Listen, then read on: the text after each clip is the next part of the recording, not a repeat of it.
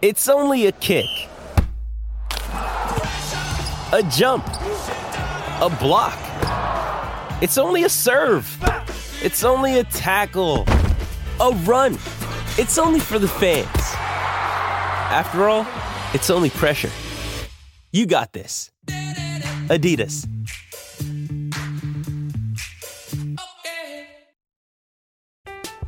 I'm Alex Rodriguez. And I'm Jason Kelly. From Bloomberg, this is The Deal. Each week, you'll hear us in conversation with business icons. This show will explore deal making across sports, media, and entertainment.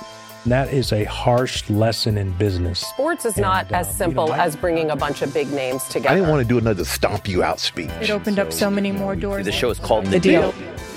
Listen to The Deal. Listen to The Deal on Spotify.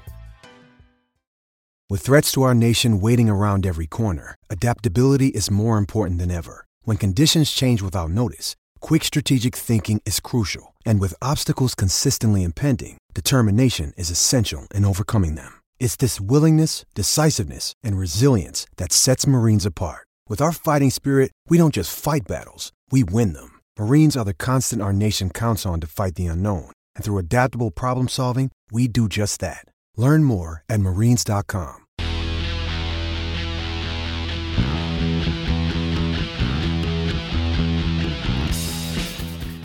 Where, uh, uh, welcome to the Blood and Mud podcast, uh, the podcast that has roughly the same number of trophies as Leinster does this season. Uh, thank you very much. I thought I got it nice and early. Although to be fair, they have won Did a you, trophy. I was going to say, did you win the Irish Shield as well? Yeah, well, he's a- no, but I have got a metal plate downstairs. That I can so, so as an Ospreys fan, you must feel good knowing that you are exactly as good as Leinster. on yeah, yeah. We've we've we've come out this season with exactly the same amount of meaningful major silverware as uh, the Death Star Super was- Mega there guys have.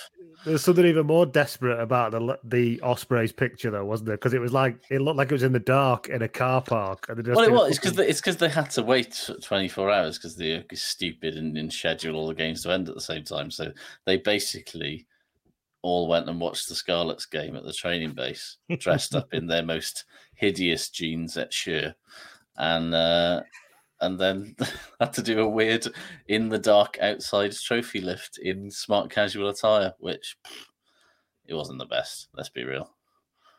it was not. How, you you weren't here last week. No, people wasn't. listening will have, I had to replace you with two people. That's how powerful well, you I mean, are. That, that is that is the, the nature of the beast. Unfortunately, I, I, I I I pull in a lot of. I've got basically got my own gravity. I'm so sort of powerful on the mic. How was uh how was Los Angeles? Um, it was not nearly long enough. Is for a variety of reasons. Um, starters, going to Los Angeles for four days, four full days. Um, just fucking mental. Too much. Like it's not like, like it's not enough because I've I basically had jet lag for a week. like Mm. I, I literally I was falling. I, I am not a nap guy, right? I'm, I'm I've got a consistent anti-nap stance. I will not sleep in the day, and I was just falling asleep on the It's- sofa, left, right, and centre. Is that simply? Is that do you you just don't fall asleep, or you have a, like Yeah. you force yourself not to have? No, a no. I feel like I, I decision. cannot, I cannot sleep anywhere but a bed at night, like, I, I- like planes, cars, trains, sofas. Like I will not, I can't, and I, I don't. The the hours Except between this four week. the hours between four and six are a shitty nightmare for me, and it's really bad because you know that's it's when the it's when the game's on, isn't it? Yeah, so yeah, yeah. basically, like I'll do a load of gardening in the morning, then come to sit down. It's like, oh, I look forward to this. I've earned this sit down to watch this rugby, and then I'm just fucking gone within twelve minutes of the game kicking off or something. I kind of wish I was because then I could sleep on planes and maybe I wouldn't have felt terrible last week. But um, yeah, I slept on a plane back from. I had a bloke next to me on the plane to Ireland last week, Oh, yeah. um, he he fell asleep as it was taxiing and slept the entire play. flight through through the taking off and I'm in awe- everything. genuine awe of those people when you just see somebody just sleeping on a train or on a plane, and they're like, like there was a girl who was like sat on the row opposite me on this flight back from LA, right? And literally, as the plane took off, she put a blanket on, she put a little mask on, she sort of pulled the table down and like did this, and of put her head The old her head on the seat in front of you thing. Yeah. yeah, and she literally slept until um, the person in front of her decided to put her seat back, and then it scared her quite a lot. but, um, but that was about four hours, five hours later, and she, and then she ate a meal, and she like talked to a friend, and then she went back and slept for the the following six hours of that flight. And there's me desperately trying to contort myself into some sort of position so I can maybe get like an hour's sleep after being up for like 20 hours on a fucking stupid 11 and a half hour flight. But- back from Yeah, I've got to do it all again in two weeks' time. And this time I'm only going for three week, three days. So uh, I, I genuinely feel like I'll be a human experiment by the end of the month.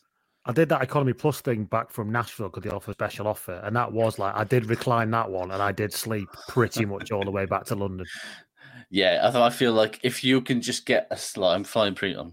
You can tell my work's not paying for it, so I'm flying premium economy next time, and I'm just Mhm. delighted at the prospect of having a slightly wider, slightly more legroomy seat, and just preferably not having a little old lady sitting in front of me who reclines the ch- chair full back as soon as the fucking seatbelt light goes off.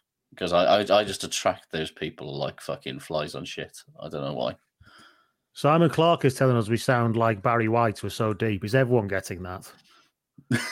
Because Maybe, maybe it's just I'm we're, not. we're real sexy. I mean, I have got Well- a new, I have got a new mic today, so maybe yeah, you have been enriched by the new microphone. Maybe it's you? Yeah. enriching me with its deep But I'm the same as always. tones. Well, maybe something. Maybe we're just like, haha, we're second, and when it literally sounds like something's gone horrendously wrong on the Facebook stream. So I don't know. Harley Worthy says one thing I miss about taking a train to work was my 20 minute power naps. You fucking freaks! Who are you? How do you do this? I don't Um, the- understand it. I I was coming back from London once, and there was a guy in front of me who kept. I was on the train, kept falling asleep, Mm. and his head kept falling left towards the the window, Yeah, yeah, yeah. and he literally it, it literally went like this. No. And he did, I'm not joking, he did that like every four minutes for, I'm not joking, about 50 miles. He just kept nodding off. And I was like, seriously, like roll your coat up or, or something. In the end, I was getting like viscerally quite angry with him because one, mean- the knocking was annoying. And Well, two, exactly. The entire inefficiency of his approach. It's like you you could have had a genuinely good sleep here, and instead you have opted to just wake yourself up every four minutes because you can't be bothered with that tiny little bit of effort. Anna S says economy seats shouldn't be allowed to recline. I will die on this hill. I went to uh, Tenerife in February on EasyJet. I have noticed EasyJet now, and I'm not. Jo- I don't know if you've studied EasyJet seats of late. They are literally bus seats now. I try. I genuinely try to avoid them at all costs because They don't recline in it. They are bus seats. They're like Wow. plasticky with a slight pad on them, like with a metal frame that doesn't move or anything. It's It's- it's it's genuinely incredible what people will ex- like make you try and deal with just to have a relatively affordable flight to to a Spanish island. You know, it's like I'm yeah, the not being Canaries is pushing it on EasyJet. Four hours is pushing it. I don't mind nipping Yeah, yeah. across the like you know like an, an up and down, an up and down or one whatever. you barely got. An island was a laugh. You just like sit on a bus. It's fine. Yeah, you know. exactly. Like if if the flight journey is the equivalent journey that you would do on a train or bus, all right, I'll allow it. but any, but anything, you know, even even if you get on a bloody National Express from like Cardiff to London or whatever, they'll pull over at Reading services and let you go for a piss and have to stretch your legs. You know, I am. um it's inhumane. speaking of trains, Mm. as you may, I've, I can't remember I told everybody. Um, I'm going a, a little mini tour of Europe to see Jason Isbell in November. Yes, I mean, on I'm a two on a two year delay because he was meant to be over in 2020. You've 2020. really, you've really tried your best to sort of like you made tried to make this happen for two years now, and every time you get thwarted So- at the last. I'm doing Antwerp, Cologne, Yeah. and Amsterdam. Three days on the bounce. Lovely stuff. lovely stuff. So from Cologne, I'm going to Amsterdam on my own because my mate's coming to Cologne with me, but then I'm doing Amsterdam. So it's a whole Mhm. thing. It's easier to go to Amsterdam than it is to come home and go to London. That's what I'm saying. I'm with you. Yeah. So I'm doing Amsterdam. Cologne to Amsterdam. Just Mhm. book the train for it. Direct. hmm Three hour train. Cologne to. Amsterdam. Direct. First class. Yep. 28 quid. It's a fucking genuinely a fucking racket. And that'll it? be on a German train as well. So it'll Yeah. be, imagine, you know, because I mean, like basically their economy class is like our first class because Yeah. they've got just much wider fucking carriages and all that shit, haven't they? So Yeah, their fucking their gauges are much more fucking civil than ours, basically, because their gauges have been slightly expanded since the Victorian times or pre-Victorian times. Anyway, Mary Anstruther gets in touch on here. She says there's a secret to stopping the person in front getting their seat back. Dot dot dot. And is it, leaves it at jamming, is it jamming your fucking knees into the back of their seat as hard as you can? Because that is my strategy. But to be honest with you, that just hurts your knees after a while, and you just got to give up. Is it standing up and saying this is a four hour flight? If you put that seat back, I'm going to fucking kill you with this plastic fork they've just given me. it does. It's funny though, isn't it? Because like those situations do make you consider being much more unreasonable than you would be in daily life. Like, genuinely, there were there are times when I've I've been tempted to get up and go. Did you have you ever considered another person in your fucking life? You selfish piece of shit.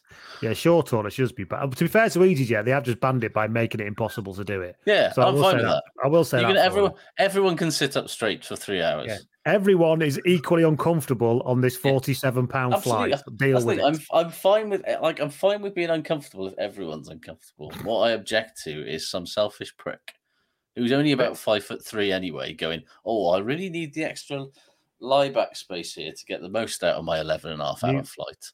New strap line for the pod, by the way. We're fine with being uncomfortable if everybody else is as long as everybody else is. That's fucking socialism for you guys. yeah. Anyway, so yeah, so you had four days in LA the NAMM show. Any exciting shit for, for any guitar Uh, nerds out there to be I mean, forward to that you're allowed to talk about? There wasn't a huge amount of. It's a weird time of year to do a NAMM, to be honest, because all the artists are on tour in June and all the products have been launched back in January, or they're going to be launched Well, in go. like That- July that, or August. worth, that was worth the jet lag, wasn't it? I mean, it was just a good time. It was nice to be back at the show. It was nice to see people. Uh, it was very nice to just be in California because I tell you what, it's a fucking lovely place in June when it's like 26 can degrees imagine. and the flowers are out. And well, I did, I did have my annual, what like I haven't had this in two years, but my annual one really nice meal that I have a year where I go to the Martin dinner.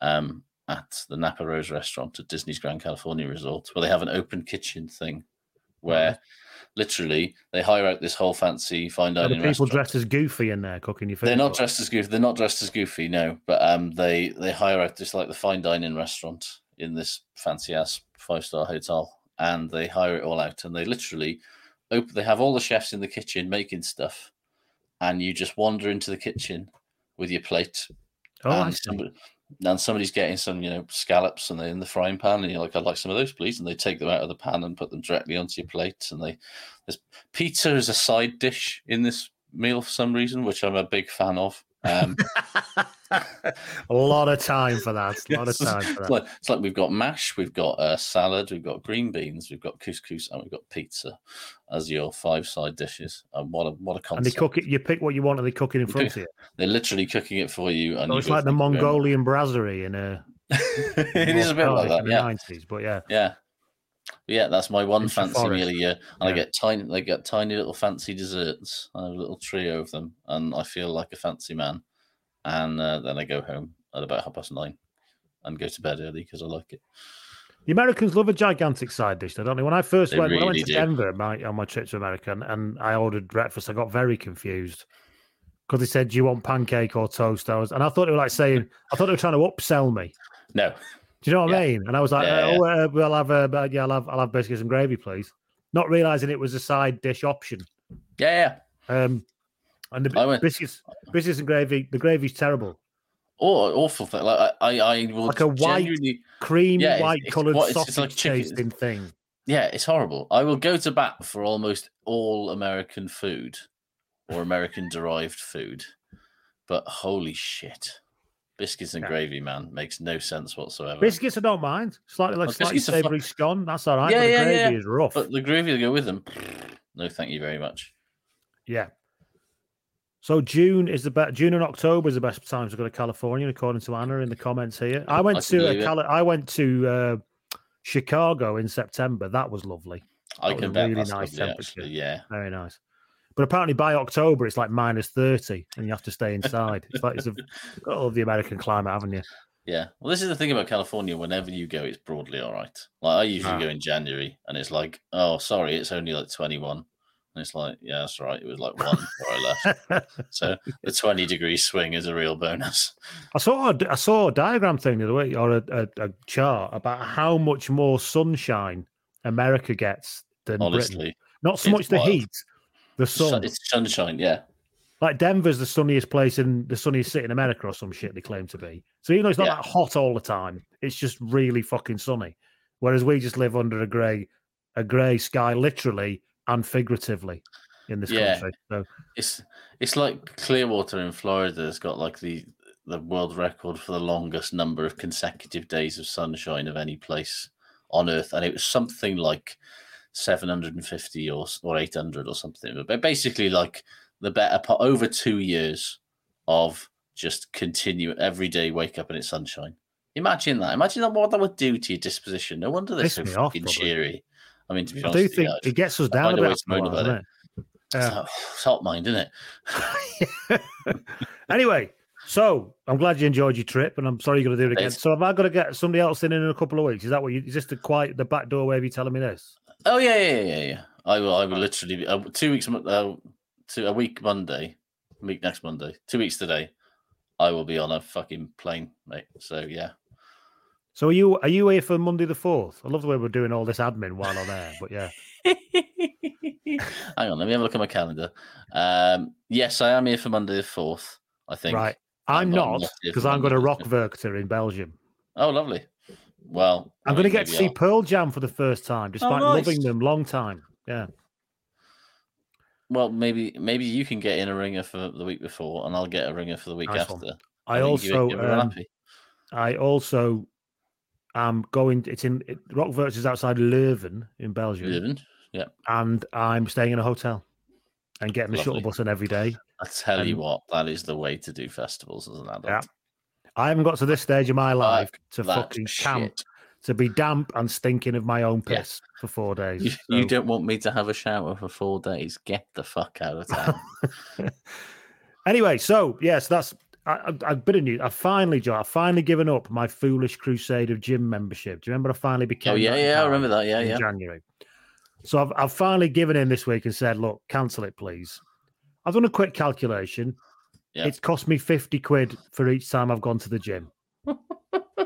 It could be worse. That It could be worse, gone, but like- it's not probably means you've great. Once a month ish, there or thereabouts. I've been three times Okay, I mean, at that's twenty not five great. pound a month. So I mean, to be fair, twenty five pound a month is very reasonable for a gym membership. yeah, well, it's a new so- gym, so they were trying to like get everybody in. Ah, one of those. Yeah. So yeah, and um, so I've given up. So what I'm going to do is I'm going to set up a little circuit area in my garage because I'm sorting my garage out. Mate, well, I'm, I'm two years ahead of you. Just fucking build. Everybody should just build a gym in their garage. Which of course I won't use, Yeah, yeah, it won't cost me anything not to go Exactly. to my garage. exactly. So You don't have the existential guilt of knowing that your garage is costing you X amount of money. and of The course sunk- I did that, The sunk cost is all at the start. You make your peace with it, and then it's done. and I uh, of course I follow my gym on on Instagram, so it's just a constant daily reminder that I'm not going. but yes, so I've I've given it up. It's all it's all finished. So yeah, I'm Nice. glad you know. I feel I've come back to me by Yeah. jacking all this silly idea in. So get you, get yourself some of those spongy floor tiles, what they do on Amazon for kids' playrooms. oh yes, And- I'm with you. and- oh yeah, the ones that like jigsaw together. Yeah, yeah, yeah, yeah. Uh-huh, Stick uh-huh. them, stick them down in your garage. It's nice and easy on the old uh, when you're going up and down from circuits and everything. It's all good. I'm talking like I fucking do it. I can't be fucking bothered. I'm clearing my garage out a Oh, bit of a baby. sort out. And Yeah. my dad, my dad, well, I've got a bit of a workbench there. It was left by the guy who lived here before, made out of old sleepers. Does for me. Mhm. And my dad says, you could you want you would like a new workbench, wouldn't you? I was like, not really. So I think you would, wouldn't you? You'd, you'd probably like that. So this is all part of my dad's retirement plan to live in, Yeah, my, yeah, you know, yeah. to basically work in my garage every day and sell things Yeah. that he makes. I think, and he's not happy with the setup in there. So he's doing me a favor by building an entirely new I'll build. I'll build you a new workbench that I can. It'll be on use. wheels, he said. So, oh, great, Dad. yeah, Oh, hello. outstanding. Yeah. So let's sort out a time and I can come down and do it with you. I was like, yeah, I'm busy all that time, Dad. Yeah. But it's uh, yeah. Love it. so there'll be a little circuit area and a, and a workbench on wheels with all What kinds more of shit you- I built mean, into it. that's just like a perfect grown-up garage, surely. it? So, hello. Anyway, so hello, I'm Lee. You are. 18 minutes in. Uh, who and, and you are Josh? I'm Josh. Apparently, Yes, you are. I ju- I just, I just about remember that my name is Josh at this point. Honestly, Uh, we are. Um, you can get. How can you get in touch with us? I'm at Blood and Mud on the Twitter, Lee at bloodandmud.com You are? on the email. Uh, you are. I'm at Josh Gardner on the Twitter and such. Josh at bloodandmud.com if you want to not be responded to. Um, Some people like that. they do. Some people would like to play the game, don't they? When it disappears Yeah. into a, into a, into a dark hole. Um, so we are on the Sports Social Network, as you all know. Certainly you may are. have heard. Those of you who are not patrons and don't listen to that stream will have heard it kind of go part of the Sports Social Network at the beginning, which uh, I have nothing to do with that. So if you don't No, like we that, can't, something to do we can't control that, unfortunately. Um, so, and we're also on Apple, wherever else you want to find a podcast. I'm sure you're all listening right now. But of course, as I've already mentioned, we are on patreon.com slash blood and mud, where you can uh, come along and get extra full episodes every week, access to the Facebook group where the World Cup of Pork has ended, The World Cup talk has somewhat ended. controversially. Oh, that's it's, it's, uh, going to have nothing on what the World Cup of breakfasts. And exactly, and now we've moved on to the World Cup of breakfast, and let me tell you, already there's shit, Honestly, there is shit is- up the walls in there. I don't know if we're ever going to clean it off. So I am I am personally fuming about uh, some of the nominees, but you know, I'm just get- you know I'm only one voice in this thing. You know, I don't have any power, so I'm there's, there's a little to- poll for every game. Yeah, Gavin Thomas even did an official draw. He put a He shirt did. on He a and shirt actually on videoed everything. himself doing the draw. Honestly, it's a glorious thing. You need to get we're down to there. we're down know. to the quarterfinals now and everything. Yeah. And I tell you what, Ulster Fry versus Full English in the quarterfinals. Now there's a go- there's a fucking grudge match. That's like the northern. That's like the fucking protocol played out on plates. It's It no really good. is. Although uh, I'm gonna have to, I've got issues that Ulster Fry, Full English, and Full Irish have all made it to the quarterfinals because It I- just says a lot about how much people love a fried breakfast, doesn't It's it? Let's true. be honest. fund- fundamentally the same thing. But yeah, just with extra bits on the side. yeah, exactly. Uh, I'm I'm throwing my full weight behind uh, either huevos rancheros or a breakfast burrito. Shout. Yeah. I saw Top Gun last night, by the way. Speaking Oh, of American things. I've heard it's really good. Weirdly, uh, a security guard outside my hotel um, struck up an entirely unnatural conversation about Tom Cruise and Top Gun for some reason. Um, he was and he spoke very he was very enthusiastic and complimentary about it. So, Um, it is absolutely stupid. well, I should fucking hope. So.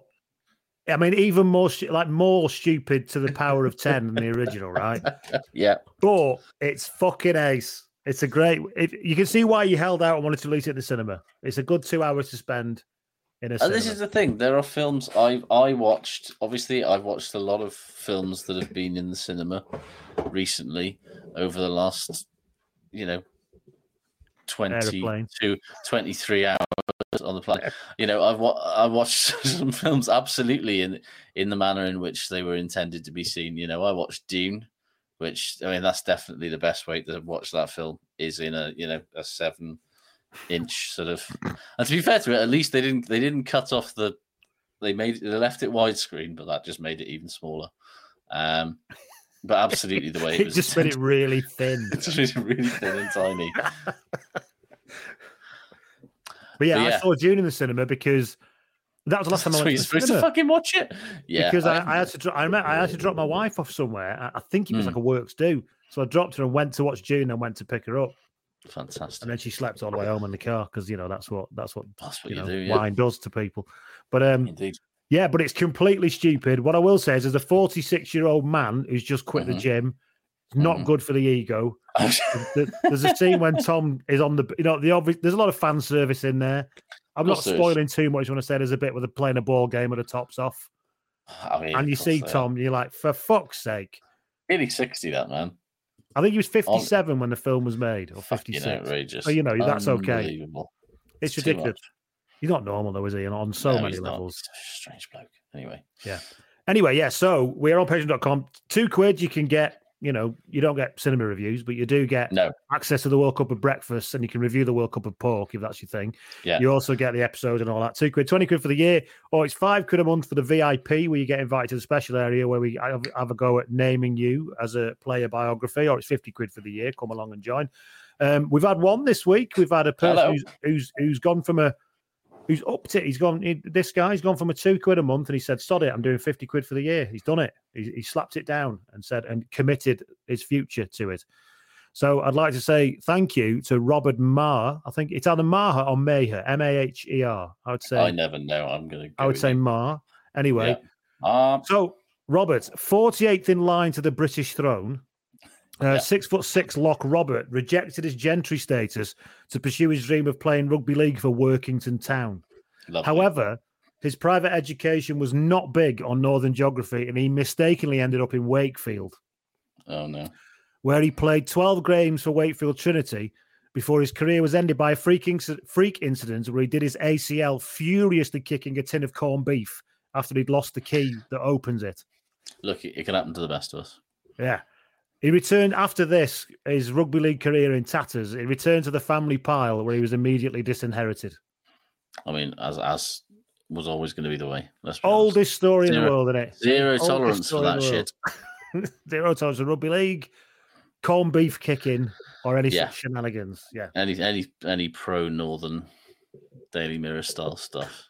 No tolerance. Although I must it. be said, uh, any kind of anti corned beef behaviour will not be tolerated around me. Kicking a tin is a high sign of disrespect. Shout out, please. Request to Gavin Thomas if you're listening. Can we do the World Cup of tinned meats? That is. Uh, I thought we were doing the World Cup of ice cream next. Is that but, what's you know, next? Okay. Yeah, yeah. yeah. Let me say like- this controversial opinion right now. Irish, Yeah. um, not Irish, Italian ice cream, a little bit shit. Um, I've had real good gelato in Italy, but I've had real So- bad gelato in Italy. I've been to Italy and I've had good gelato, and I am telling you, it's overrated compared to a proper dairy custard based British, you know, European, Proper Northern British. European ice cream, Brexit ice cream. it's no good. uh, But I'm putting that out there right now. But obviously, I again, as you stated before, I am just one voice. just one vote in this. it's Exactly. one vote. It's one. Although I, I do, I think the the World Cup of ice cream, rather than getting bogged down in sort of gelato and Ben and Jerry's and all of that sort of stuff, we're going to limit the World Cup of ice cream to things that could potentially be sold out of an ice cream van, Okay. or a, or a, or you know a super, uh, a petra or a, well, I was going to say drugs are one single single fags are going to be in there. Um, that's going to be really hard to beat for me. Um, but yeah, uh, so yeah, I'm really looking forward to that. I, I, I look forward to sort of telling people how shit feasts are But when you when it comes Mr. down to Whippy, of course, is Thatcherite, isn't it? That's one of the Oh, is great it really? of the world. Yeah, she was she was a chemist, wasn't she? Oh, of course, yes. Before she became a destroyer of worlds, and she Hmm. Yeah. um she was part of the team that developed Mr. Whippy ice cream. It could be an urban myth, but it's it's a it's a it's a known. I mean, it's, it's enough to put it's enough to put me off a ninety nine. I'll tell you that for nothing. Tell you that much, yeah. Did your ice cream van when he come round with a ninety nine? Did he have dips? No. Like you could No, dip it into like nuts Oh, no. or or Oh, kali. could dip, dip it into nuts. It could sprinkle hundreds of thousands on it, but that was about it. Did you? In the north, we called it kali. Do you know what that is? I've got absolutely no idea what that is. They, they got some fancy, you know, like things they do something called rainbow crystals, you know, the kind of sour, sugary, purple and multicolored. Oh sherbet. right, It's not sherbet; it's like coloured sugar, but it's a bit sour and stuff. yeah, yeah, yeah. I I don't know what they're called in the south. I just know them called as those in, things. the in, in round my parts. I get K Light. It's called. God knows why, but it is probably a brand name from years gone by. But, uh, Probably is, yeah. Not to be confused with sherbet, of course. Fruit anyway, moving on. flavored sherbet crystals. Fascinating. There you go. so yeah, sometimes so some of the No, we didn't have anything like that. The ice cream vans around here was nuts or hundreds and thousands and that, and they like they do like one quarter of it in each, and you get this like cornucopia, this smorgasbord of like weird toppings. Fantastic. That sounds amazing. And also, eating to ninety nine, I would push the flake into the handle of the cone. Are you with me? Oh yeah, yeah, yeah. I'm with you there. Yeah, yeah. yeah. So I'll then do you that, get and then to like kind of sort of like a, like a sort yeah. of like crispy hot dog of chocolate. Ex- the crispy hot dog of chocolate has to be the episode title. I was going to go for a protocol of plagues, but I think that is that. Right, yeah. Yeah, either of them, I'd be happy with them. Um, yeah, I mean, it's still going to be tough to beat a single fag for me, but uh, yes. for, I don't put pure that as a more- title in case people get the very wrong Yeah, yeah, yeah. impression. So Oh, tell you what, man, going to America and smoking again for a week is just an absolute minefield for that, especially with you with other British people. Yeah. Because the numbers, because you just go fag, and then somebody in American looks at you weird, and then you realise that obviously that means something very, very, very different over there, it does, yeah. and and yet that's you can't. out, that's out of order, buddy. Yeah, it be yeah, yeah, absolutely. It's not as good as violating a woman's right to choose at every fucking turn, though, is it? You can't. Yeah, yeah. have that. Uh, anyway. Anyway, get rid of right. So that's thank Robert. Thank you for joining Yes. our VIP patron area. If, if any of you want that treat and the spin-offs that come from it, then you know where to go. Go to patreon.com slash blood and mud and use your digits to mash in some things and, and just hand Oh, over some money. That's all you got to do. It's quite simple, really. Not even real money. It's like digital stuff. It's pretend money. All You, money. do it, you can pay 20 quid, out of the way for the year. It's wonderful stuff. as they got rid of the gold standard, it all became pretend money. Yeah, so don't worry about it. Comes on a page, isn't it? It'll all, it'll all be fucking digital pictures of monkeys all in 20 years' time. What are you worried about? Data. So, shall we begin as we always begin with the player spotted? Yes.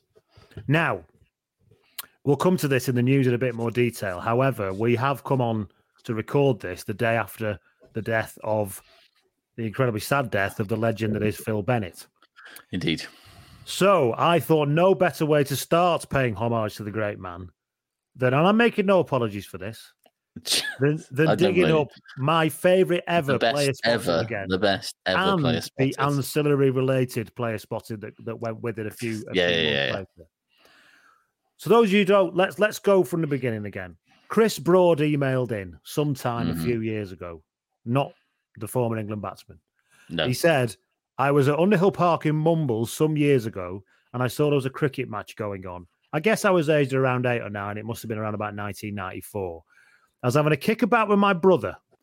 Yeah. Growing up in a rugby mad household and owning a copy of the classic BBC 101 Greatest Ever Tries, Yeah. I noticed one of the cricketers looked familiar, and it was none other than the legend that is Mr. Phil Bennett. I had to get his autograph, thought Chris. Rather than ask him to sign the rugby ball we were playing with, which would have been the obvious choice, but obviously would have rendered it unplayable, wouldn't it? That Chris. So I get, I get it. Nine-year-old logic, yeah. Yeah, yeah. Um, I scavenged some paper that, that he could sign from somewhere in the park, ending up it being a Chinese takeaway lid complete with grease stain from a nearby bin. Asking him if I could get his autograph, Mm. please, which of Mm. course he did. Absolute gent. Yeah. So not only did he say, No, I am not fucking signing that, you little bastard. No. Because he's Phil Bennett, he signed he's right. He signed a dirty Chinese takeaway lid retrieved from a bin. What After more can you say?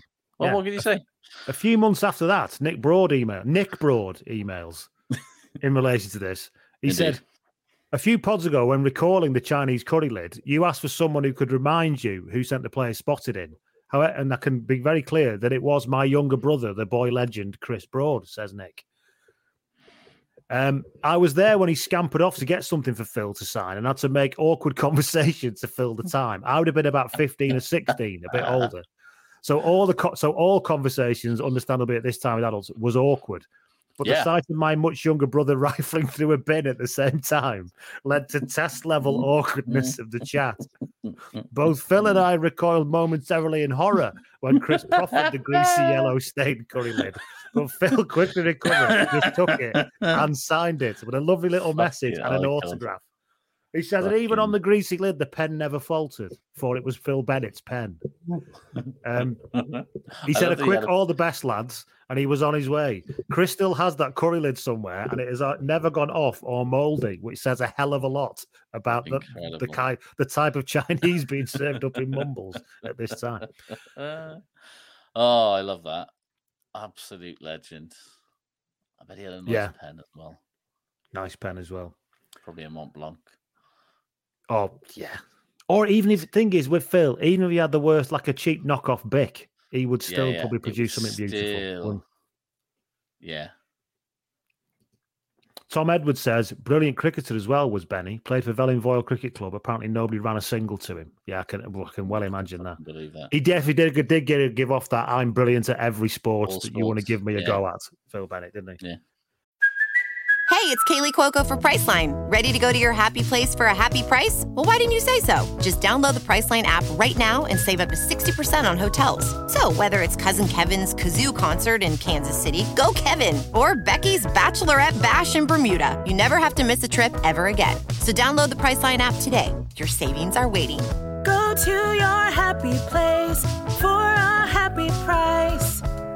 Go to your happy price, Priceline. I'm Alex Rodriguez. And I'm Jason Kelly. From Bloomberg, this is The Deal. Each week, you'll hear us in conversation with business icons. This show will explore deal making across sports, media, and entertainment. That is a harsh lesson in business. Sports is not And, uh, as you simple know, I- as bringing a bunch of big names together. I didn't want to do another stomp you out speech. It opened up so many more doors. The show is called The The Deal. Deal. Listen to The Deal. Listen to The Deal on Spotify. So I suppose this moves us on to the news, doesn't it? It does. It does. Uh, Um, yeah. And the news is, of course, that Phil Bennett has died. 73 is no fucking age, is it? No fucking age at all. I work in adult social care. I'm not giving much able to say that. When people say, if I say to somebody, who's this service you? How old is he? 73. I said, God, he's young, isn't he? Because Yeah. we're dealing with people 85 plus regularly now. That's what 90 plus a lot of time. Yeah, 73 is no age at all. None at all. And it's just just real fucking sad, man. Like what an i- what an icon, what a legend, what a Well, I think if you were to reduce what people think Welsh Yeah. rugby is It's into. Yeah, a yeah, yeah. single avatar, yeah. it's it's it's not Barry John. It's not even No. more than Gareth Edwards. I think it, Yeah, it is no, Phil Bennett. It is because well, I, I said it on Twitter, but it, like he is single-handedly responsible for the incredibly damaging and stupid like mindset that a lot of the Welsh public have that your fly off has to be a runner because that's how fucking good Phil Bennett was that he he, he basically ruined all other fly offs for Wales in the eyes of the Welsh public for the next 40 years. Well, let's not because forget- nobody can play like he played. No, I He's such I've written one- that myself. It's a kind. I think a lot of Welsh rugby fans forget that he's one of the best players to ever play this play sport ever in 150 years. So yeah, funnily enough, you've struggled to replace him, as anybody Yeah. would. Yeah, And, uh, and plenty, you know, and that's why everybody fucking got frothy about Jiffy and why everybody got excited about Arwel Thomas and why everybody got excited about James Hook and Callum Sheedy. And the list goes on and on and fucking all the way through to, you know, current generation of players. Like the Welsh public still has this hugely romanticized notion of, you know, even sort of Jarrod Evans, you know, like Hmm. people have this hugely romanticized notion of what the Welsh outside half should be, and it's fucking Phil Bennett. It's not, and it's not Barry. John. You know, Barry John might be the greatest fly half to ever play the game, but he's still. I don't think like, he is. I think Phil Bennett's a better uh, player than Barry John. I mean, what, I mean, obviously, I wasn't around watching them week in week out, but No, but like Phil, but the thing is, that's the thing. Barry John retired, the fucking king, the greatest player, the greatest fly off to ever fucking walk the earth, and then Phil Bennett came along and made Wales not miss Barry John. And that, yeah, that in that's itself is the greatest achievement in itself. Yeah, people just went, "Oh Yeah. wow, okay, oh yeah, yeah." Well, played that for that. how spoiled we were. It was like we went Right. Barry John, Phil Bennett. No wonder Wales has a hugely fucked up relationship with the outside half position. and it's all because of him, because of what a fantastically, stunningly unique player he was. Nobody could run like that. Like nobody could. Yeah, run like and that. the highlights Nobody really like that now. You could argue, kind of, well, if you, you can find any jinking sort of player, and the highlights reel would look incredible. So, fact, it's where he did it and how often he did it, Yeah, and yeah. also I think a lot of reports you read and a lot of other stuff that you watch, he was just a complete master at that position. His kicking was great, his touch finding was great. All he, managed, he ran games well. His support line running was ridiculous. Unbelievably You know, good. It, it, yeah, it- it's impossible to to over eulogize about him, really, to be honest, because he just he was one of the great, like you say, one of the very best players to play rugby union in its 150 odd year history. You know, and and a, and a fucking nice bloke as well, by all accounts. That's the most. Well, that's I was going to say. Given given how he played, it's rather ironic that he was an unswervingly decent man, wasn't he? There was not nothing Indeed, yeah. swerving about. He, he seemed to be straight down the line. He stuck really close to his local and his pro club. Yeah. Um, he also he obviously was asked his opinion a lot. Became a pundit. Didn't really, compared to others, didn't really fall back on his on a lot of the in my day stuff in the way other people No, did. And, you know, he which he must have wanted to because he must have gone compared. You know, you, you must sit there thinking compared to me, all this lot of fucking fucking shite. shit, Are you yeah. asking me? Yeah, and also like you know there's there's so many ex players from that era who were never far away from a fucking journalistic dictaphone over the last five or ten years either Yes. especially when wales were not playing sexy 70s rugby under warren gatland like plenty of that generation were happy to talk absolute cock to be blunt to a, to a journalist for an easy clickbait story and benny never did that like he never uh, like he, he seemed to have no interest in torching people for to sort of inflate his own legend you know which i think is rare in itself Scotsman Peter Elder says, even though I, it was against Scotland, I could watch the Phil Bennett try for the 1977 on a loop, unsurpassed genius. That was the probably the, the best, the best example of what his sidestep was because it wasn't just the technicality that he could do; it's the it's the the speed, of speed the of it. brain to do Yeah. it. He, he, could, he almost had a three, he had like a Matrix 360 view He of what was going on yeah, around him. yeah, he? and it's that it's that rare thing that you know some play you know players do have it but very few players really do have it is that ability to change direction without losing any pace or uh, like to be that balanced that you can step while in stride which it's a very you know shane could do it Hmm. but like very few other players can do it that and Shane can do it as well as Phil Bennett could. I don't think very, anyone, pretty much nobody can. There's a line I trot out at these times, which people have heard before, which is that you know a person never really dies until the last person who loved them dies, which is always gives me comfort in such times. But I think um, when you listen to the outpouring of stuff about Phil Bennett from all corners of the world, really, Yeah, you know, there's a reason why people, you know, sports people don't really die because they're just remembered No. forever. And and Yeah. And even you know, for, some people remember for the wrong reasons, aren't they? But I think the thing with him was just remembered as a fucking outstanding rugby player who was probably an even better person, judging by all reports. yeah. Which is something. It's, it's one hell of a thing to leave behind, isn't it? Yeah, exactly. It's like how many people can are honestly going to be able to say that when all is said and done, and you know what an epitaph, what a fitting way to sort of to remember his his impact of the game, both on and off the field. Yes. Will be much missed. Much missed. But it's been lovely to spend a couple of days It has, remembering really everything has. he did in some ways, which is yeah. Definitely. Um, is, anything else on Phil Bennett? I think we've probably. No, I mean, I, you know, one of his greatest, you know, moments in a rugby jersey was, of course, that that 1973 Barbarians game um, against the All Blacks with the try, of course, which he was heavily involved in.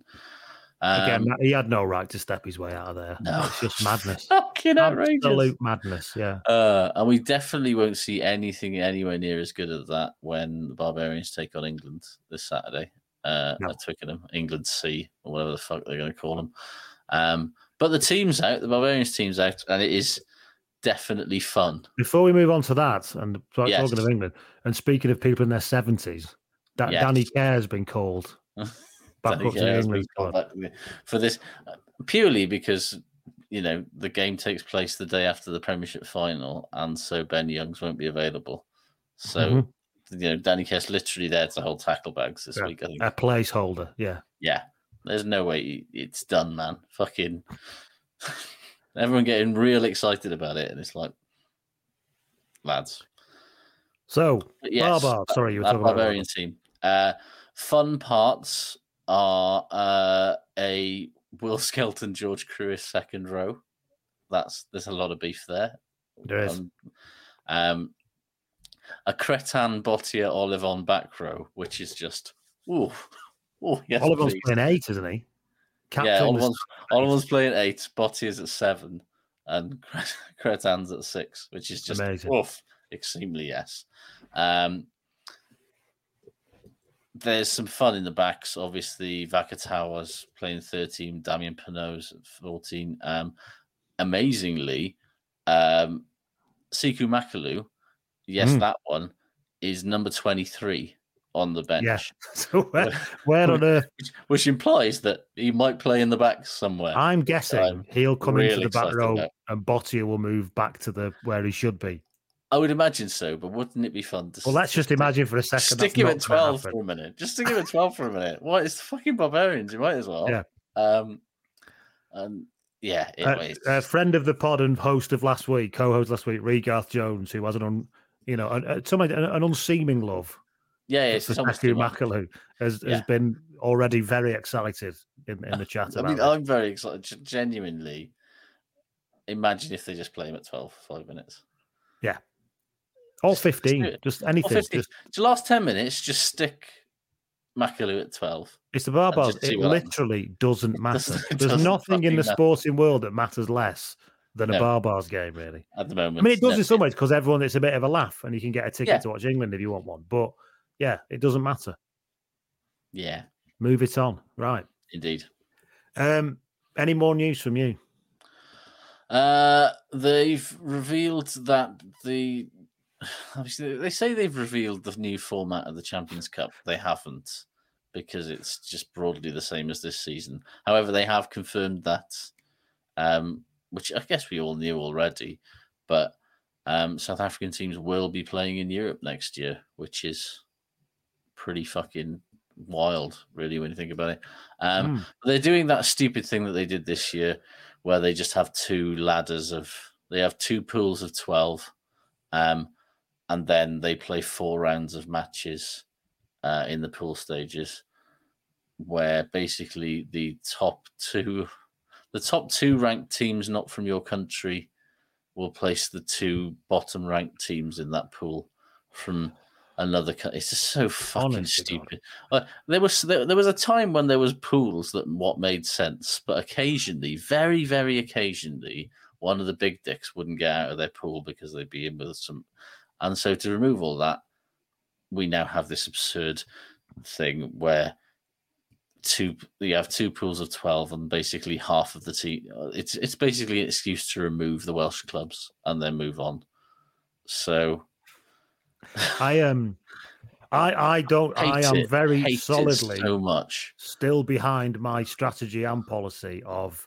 I'm not paying any attention to this until somebody re- rolls out a knockout round at some point. No, sorry, I will pay attention and I'll enjoy the games that are on, but I am not going to try and work out the permutations of this in, in, in any way, shape, or no. So, because you had the situation last year where bristol only played one game and somehow got through to the last 16 because so I was pulling a face there because my knee went very funny. I do apologize. You're wondering why I was suddenly that's, going, that's just what happens it's because my knee twinged just from being about- sat down. just Doesn't to, this doesn't happen to Tom Cruise. Let me tell you. Because some Maybe- fucking alien from the sky has blessed him with good say, maybe maybe it does, but then he just has somebody there to just massage it better. Instantly. He just goes clear and it all goes away.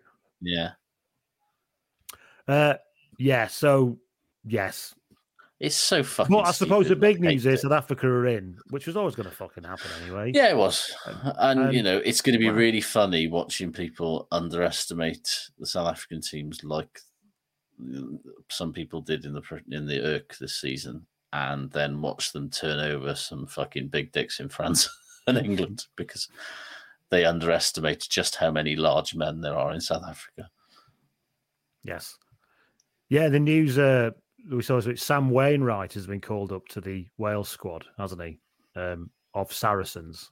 Yes, who- it wasn't who a typo. from who was signed who was signed from RGC. Uh, yes, back then.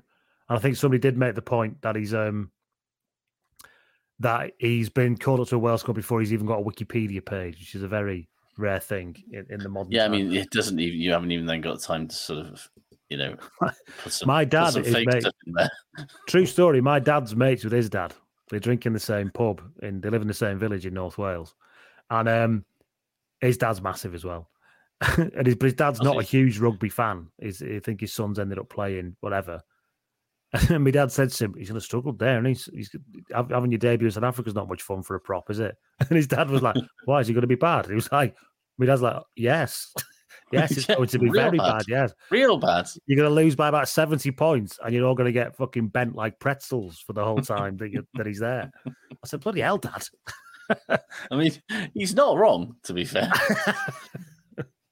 But yeah, it does just show that Wayne Pivac is just easily like a shiny thing of someone who has appeared in the Welsh in the English Premiership that happens to have Welsh And he's massive. Is he's an inst- he's an instant fucking cap if you're Wayne Pivac. I'll tell you what, though, quietly, quietly, that I, you know, I if anyone's noticed, on the quiet, Rhys Carré's getting a lot better. I mean, he's got a lot better since he's gone away from Wales. But, That's what I'm like, saying. He's been allowed to go back was- to his it- club, and he's been yeah, he's and been maybe- scrummaging pretty well. And maybe playing there pretty well. some there maybe there is some method to that to the madness there but you know we'll see Yeah. No, and that, that wasn't me saying anything about um, Pivac. no, it's no, more no. about Rhys I, gen- I more kind of completely, agree No, Carré has imp- has very young for a better. prop. You forget, don't you? You know, some Yeah, he- freakish props come through at 22, fully formed or whatever. But um, I think he might be a late bloomer, as most props really are or should. be. well yeah, I mean yeah he's, he's he's more less a late bloomer and more just a, of his time bloomer because like you know he was extremely young when he came into the Hmm. Wales setup because you know he was fucking massive and Wales don't have many fucking massive men and so Gatland was like well you know I'll get him in the squad and see what he's fucking made of and he went to the World Let's Cup have a look at him. yeah it was like Adam Jones. We'll play him for 20 minutes and bring him off in the first half. Yeah. But you know, it's like he's only 24 now. He was literally That's what I'm 19, saying, 20. yeah. You know, he's not 19, 20 years old when he went to that In, World in Cup. prop years, that's like he's like age four. yeah, and all he, and- but all he was required 32 for a props doing the real business, aren't you? easy. And he's also one of those things that it was just like, well, yeah, bring him on for 10, 15 minutes at the end of a game, and like just let him run at people because he's six foot three and he's fucking 130 kilos. Like fuck and see what that and that was all he had to do under Gatland. And then Pivac came along and he's like, Oh, you can start now then, yeah? He's like, Whoa. don't, don't think I'm ready for that, Chief. Um but yeah, it's it, and he had that dreadful se- se- like he had that season at Saracens where it obviously just went very badly for him. Yeah. Um, and I think that set him back quite a bit as well. Any more news? Um, no, not really. I mean, most of the news is just as usual. We say it's news. It's, it's opinion masquerading as news. So that brings us to the end of the news and takes us to the start of our talk about the weekend, where we say goodbye to our non-patron listeners. While we talk about well the weekend semis.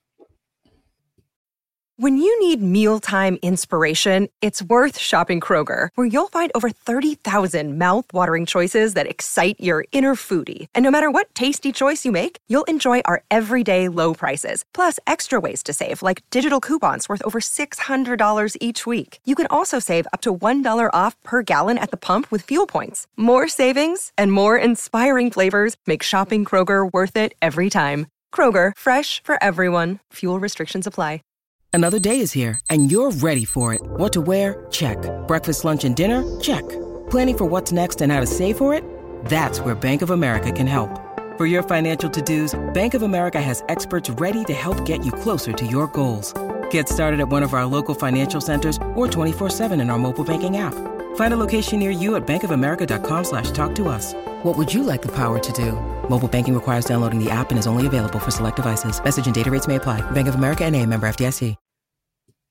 Shall we? Um, there's still weeks of the two. There's still two weeks of the top fourteen as Hollywood. They will not be outdone that league, No, will no, they? they will and that's just a normal season for them. The bitter, bitter end. I'm pretty sure France play Japan before the top 14 final.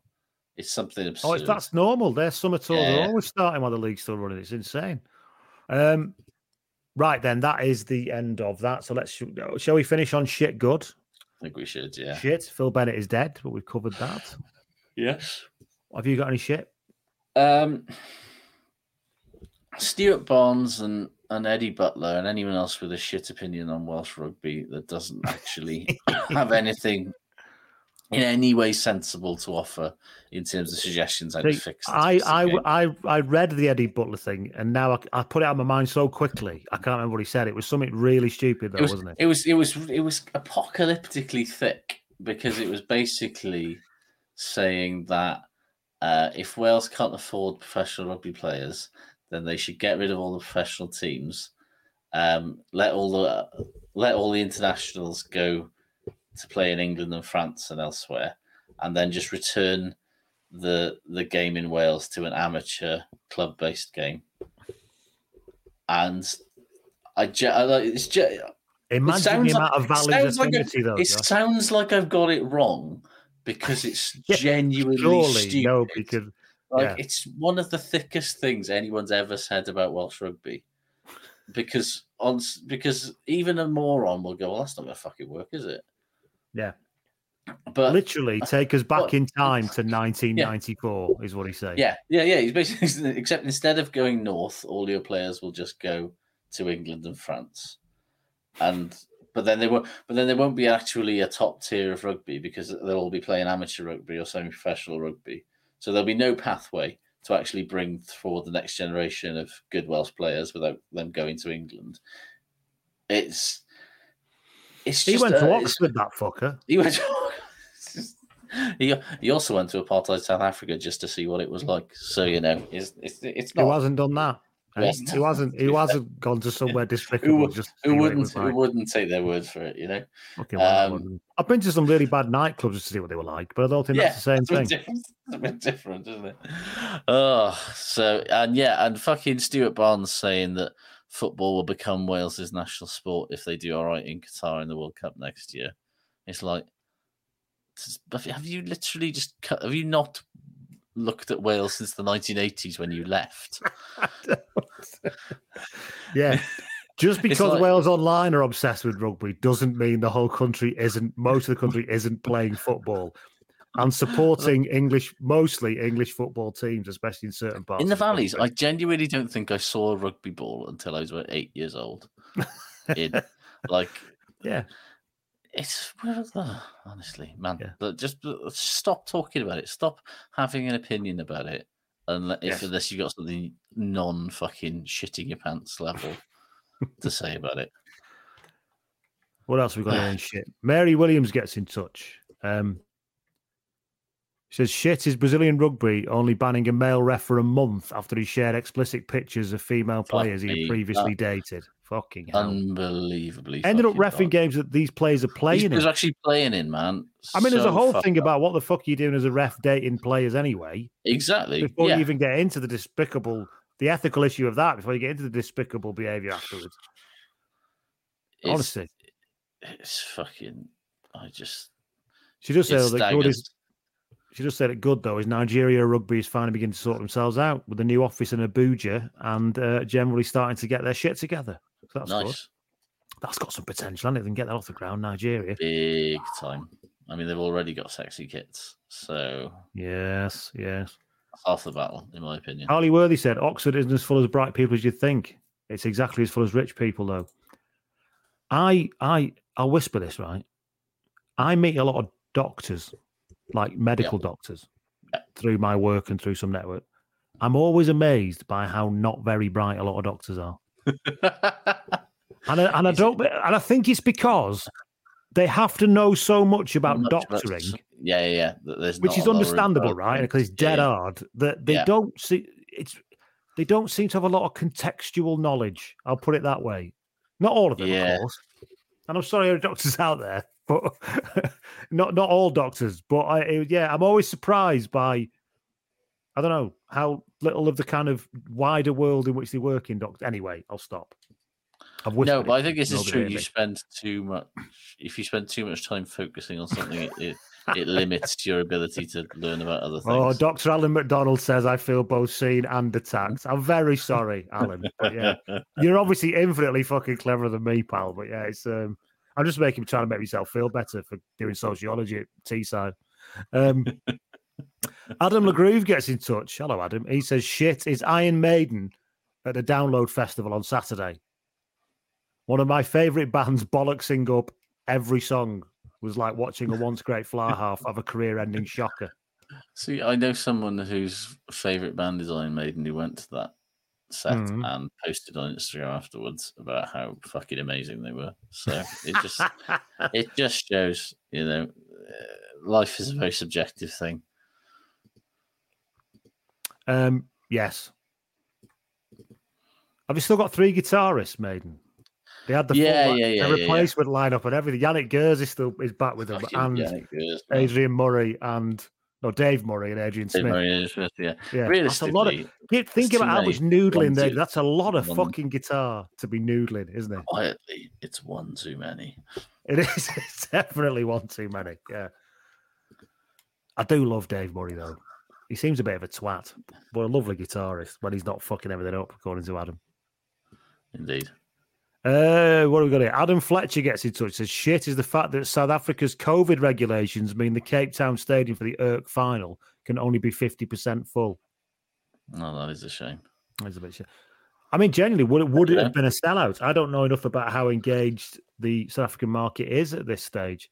Two South African teams, you'd have thought so, though, You'd have you? thought so, man. game. Especially, is, uh, when was the last time two South African teams contended contested Super Rugby? You know, has that ever happened? I don't know if it has. Yeah. Like, I feel like yeah, that's why I think it's a good fucking moment for Mm. all of that stuff because it's it could be a you know a, a, a time where they really embrace because how many times have we seen sort of empty stadia for South African club games over the last couple of years? It's a bit like Oh, oh, quite a few empty seats at the RDS, wasn't there? I mean, yeah. But uh, yeah, it, it'll be interesting to see how that whole fucking thing pans out. Hamish Allen gets in touch. He says, shit is packing up the house for a move after 15 years. The last time we did it, we had a two year old and a newborn, which was a fucking breeze by comparison.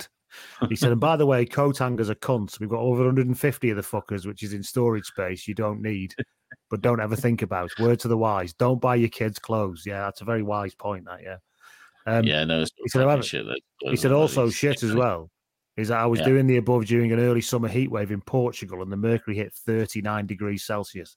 With every pint of sweat that pished out of my Scottish blood was whispering to me, You don't fucking belong here. I'm assuming you're going back to Scotland, are you, Hamish? Or is it it's another part of your jet set life? You're going somewhere else. But yeah. Co hangers, man. Too many. Also, like you get to a point in your life where you're just like, I just want all of the same coat hanger now. Because This I've- is true. And so I'm just going to buy a load of the same one so that I don't have to fucking. So it all looks neat and tidy and everything hangs in the right way and all that sort And of stuff. suit coat hangers take up too much space. They're both broad they and do. curved. Yeah, it's too much. It's too much. I hate them. Like, But what do you do? The what, have you ever throwing away coat hangers is one of the most challenging things you'll ever because like you try getting them in a bag or a box or I find you they got to break them down into pieces. Yeah, then forward. that's just effort. But then you put them in a carrier bag, and the fucking hook comes straight through the bag. exactly yeah. It ends They're- up like some kind of like medieval you like torture. Then you got to put them in. Then you got to put them in a box, and good luck finding a box big enough to fucking contain 150 fucking smashed up plastic coat hangers. It's too much. What I've noticed, does hardly anything of mine goes since lockdown.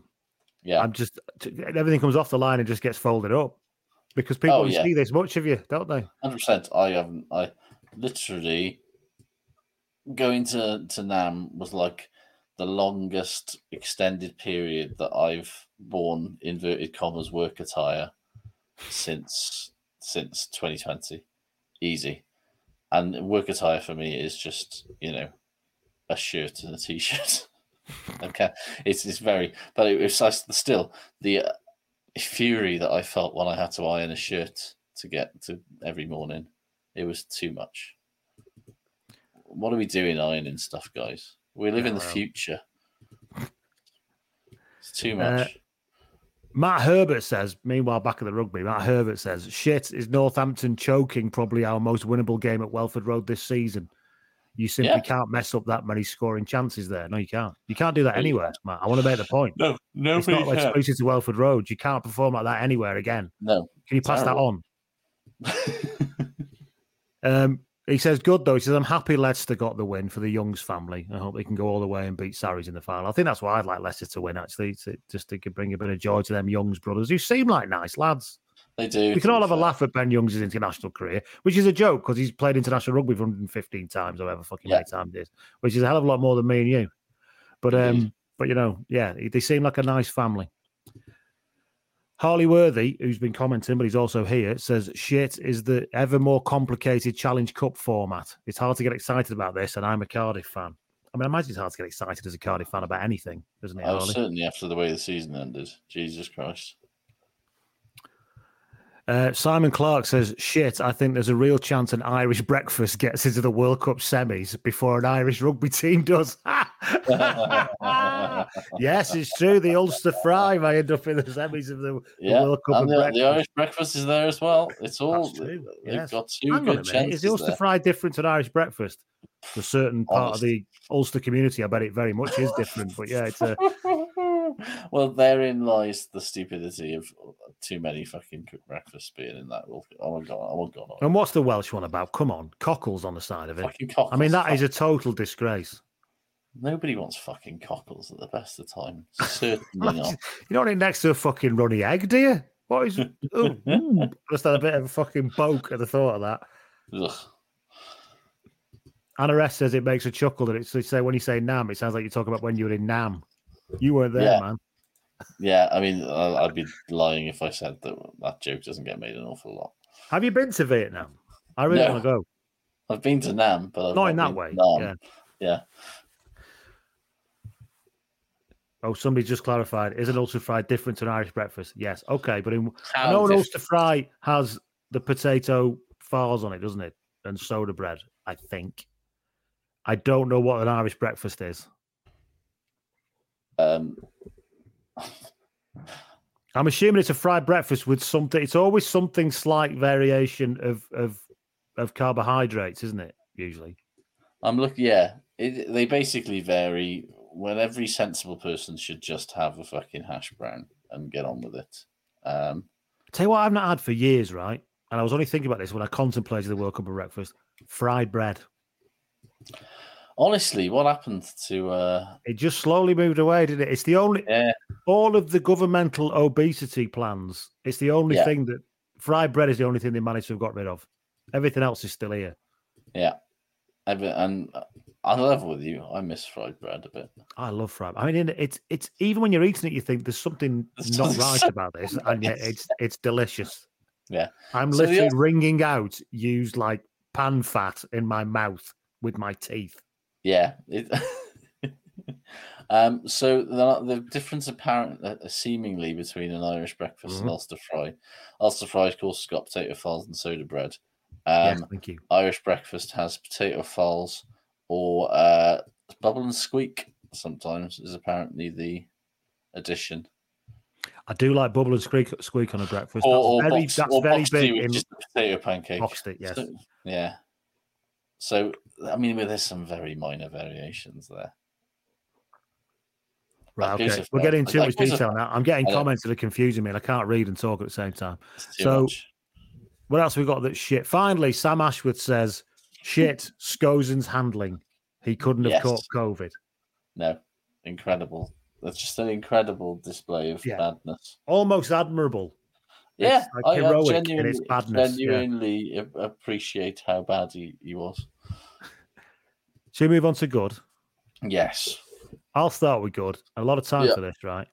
Tommy Freeman, the Northampton Mhm. fullback, young man, Yeah. obviously still finding his way, not Yeah. afraid of a one-handed dab down when he scored that try. No. Just quickly, quickly whipped it down, one hand, Bang, bang. down, one, yeah, no messing. That didn't happen in the. Uh, was it the Bulls game where that young lad did try a one-handed dab down and completely fucked it? Yeah, that was awful. But that shouldn't put him off. No, no, the future of the game is in young lads on. not frightened of doing a one-handed dab down when they get Yeah. into the uh, in goal area. If you can't, if you're too afraid to do a one-handed dab down, how are you ever going to be not? Says a lot about your character. Well, it's how are you ever going to not do a sort of spectacular NRL style fucking alley fucking Exactly, one handed? yes. You know, if you can't dab it down with one hand when you're just running in, how are you ever going to do that? Hollywood shit. Exactly. Um, Callum Forsyth says, "Good listening to the live stream while restringing my brand new guitar. Why are you restringing it? If it's brand new, with the bad strings that came with, wrong gauge. What I mean, guitar is it? A lot of questions there. you. I would always say the first thing you should do when you buy a new guitar is restring it because unless it's a very good guitar Mm. and they're shipping it with like D'Addarios or Elixirs or something like that. Fair if you buy if you're buying a guitar from a you know that's made in in China or Mexico or you know is under a, a couple of grand, the strings on it are not good. They're just there to basically make sure the card the guitar works, and you'll be infinitely you'll be amazed at how much better the guitar will play with a proper set of decent strings, whether it's Ernie's or fucking D'Addarios or whatever. You just simply do not get this advice like this on other rugby podcasts, do you? No, you don't. You Simply don't get it. You absolutely don't. So, have you got any goods before you move on? Uh, we've touched on it, but Ben Earl, man, fucking yes, bloody Ben Earl. Like people getting carried away about fucking Danny Care getting recalled for a game in which Ben Youngs is just purely not available for. But surely Ben Earl's got to get the call up for the Australia squad. Surely, after all this, You would think Like- so. like, like he's literally like Eddie, Eddie Jones is having a look at thirty-year-old Sam Jeffries from Bristol. It, um, like he's that says to me that there is a huge fucking gaping void in the back row somewhere that a, a Ben Earl shaped thing surely has to go into. Surely. Watch, watching Northampton at the weekend, by the way, I came over all Peter Kay. Do you remember? Do you remember Piers Francis? Eh? Remember him? What was that, what was that all about? Eh? I mean, that, that Northampton team is stacked full of um, players that you'll forget played for England once. It- I mean, Yes, is from Wallace front still to- playing? I can't remember. front to back. That's the thing. Waller's still there. Fucking um, Lewis Ludlam's there. Teimana Harrison's there. He's still George kind of present, isn't he? Teimana Harrison is well gone, yeah, but he's there. Yeah, fucking uh, George Furbank's there. You know, it's there's some genuinely Paul Hill. I think Paul Hill's still there. Like it's. I think he's moved on, hasn't he? I can't remember anyway, but yeah. Tom was technically still there. Like Technically, yes. in spirit at least. Like there's so many. I mean, I'm Alex Mitchell has got fucking four caps and never been in from a game written all over him. So while Ben Youngs plays until he's 45. Um, but yes, anyway. Not not so many goods this week from the populace. Everyone was in a foul mood. I had to like filter out the shit. It's like a like a plethora, a bloody waterfall of shits coming on. Indeed. Um, that also got us good. James Reese gets it. He says, "Good is me being accepted to start my secondary school training, teacher training in September. Nice. They'll let anyone in these days. Don't say that, James, about yourself. Well done for getting in there, and I hope that you have the career you wish for it to be. Well done Indeed. to you." Reese Not gets in touch. Says, "Good is that Barbar squad? Yes. Plus, it's managed by Galthié. Yes. I forgot about that. Oh, that's even better, isn't it? Patricia, lovely Patricia, friend of this pod and former co-host at times. Well, not former. She might still come back. Uh, says, "Good is George Ford's drop goal. I still haven't stopped thinking about it. It's one of the most beautiful things I've ever seen." It is, as you say, a perfect economy of energy and movement. Paolo Frutini gets in touch. Says, "Good is Saracens boiling the piss of so much rugby Twitter." It's true. See, but I, they're, they're uh, proper proper baddies now in a good way. That's the thing. I, I think I Pantomime like villain them, vibe has returned. I like them more for that, for being like the team that everyone loves to hate now, than I did when they were like people were like sort of Yeah, pretending they were just they a team like that everybody hated before. Well, Now uh, you love well, to it's a hate team that everyone secretly hated them, but they like publicly had to go. What an incredible team they are! In the same way that they do with that. What an incredible team they are! What an incredible hate's a very strong worded sport. I wouldn't like to use the word hated sport. I Yeah. think it's very no. We fucking hate them. People, It's people fine. don't hate them. They're jealous of their success. It's like no, you fucking hate them. But now everybody's like fucking freed in in their ability to absolutely love. all these people who said they hate Ja- James Haskell, did they say be jealous of his success? No, I just fucking hate him.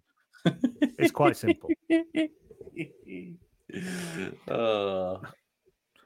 Uh, Hunter Sewell gets in touch. He says, "Good is an all SA URC final, sending Irish rugby into an exis- existential dread spiral."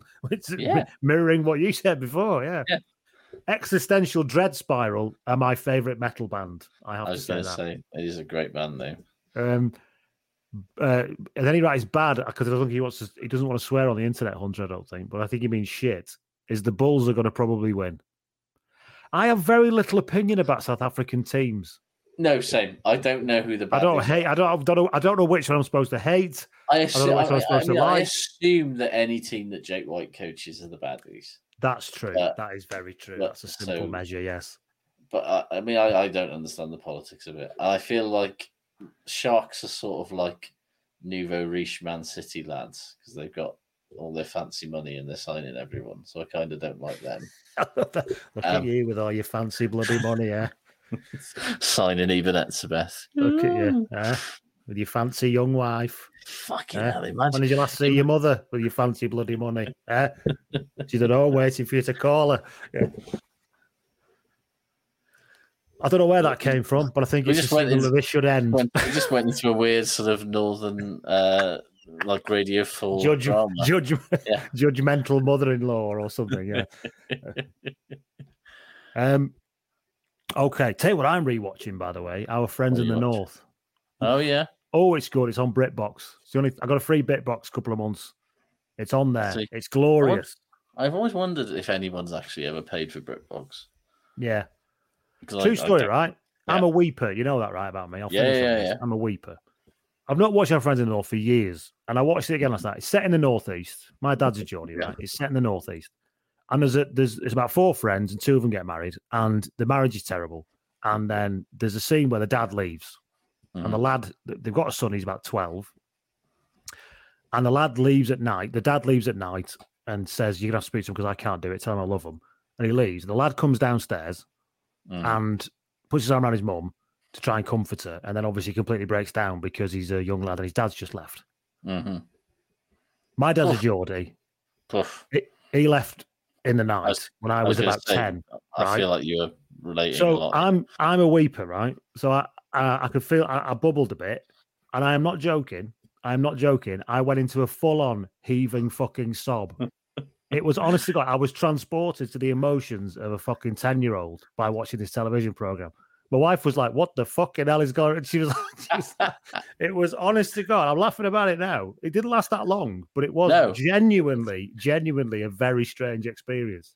It is And amazing. cathartic in some ways. I think That's the thing, but amazing. You know, the power stuff that you of, don't know is buried down there, man. Yeah, the power you know, of good 36 television years ago that was. and good creative things and good Yeah. art to in you know. To Absolute madness.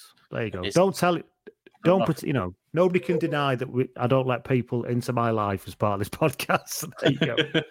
Whether you like, want to, or not, painfully, it's too much. I know it is, but I'm doing it anyway. Thank you, everybody. Thank you, Josh. and we will speak uh, to you all. You are here next week, aren't you? I'm here next week. Yeah. You so will be for another maybe, week, maybe we'll. Do we need to do a preview of the final? We'll talk about it off air. Maybe. We'll I'll think speak about to it. you soon. Bye. Goodbye, everybody. Goodbye.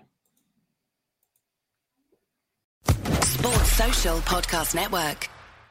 Hello, it is Ryan, and we could all use an extra bright spot in our day, couldn't we? Just to make up for things like sitting in traffic, doing the dishes, counting your steps, you know, all the mundane stuff. That is why I'm such a big fan of Chumba Casino. Chumba Casino has all your favorite social casino style games that you can play for free anytime, anywhere with daily bonuses. That should brighten your day a little.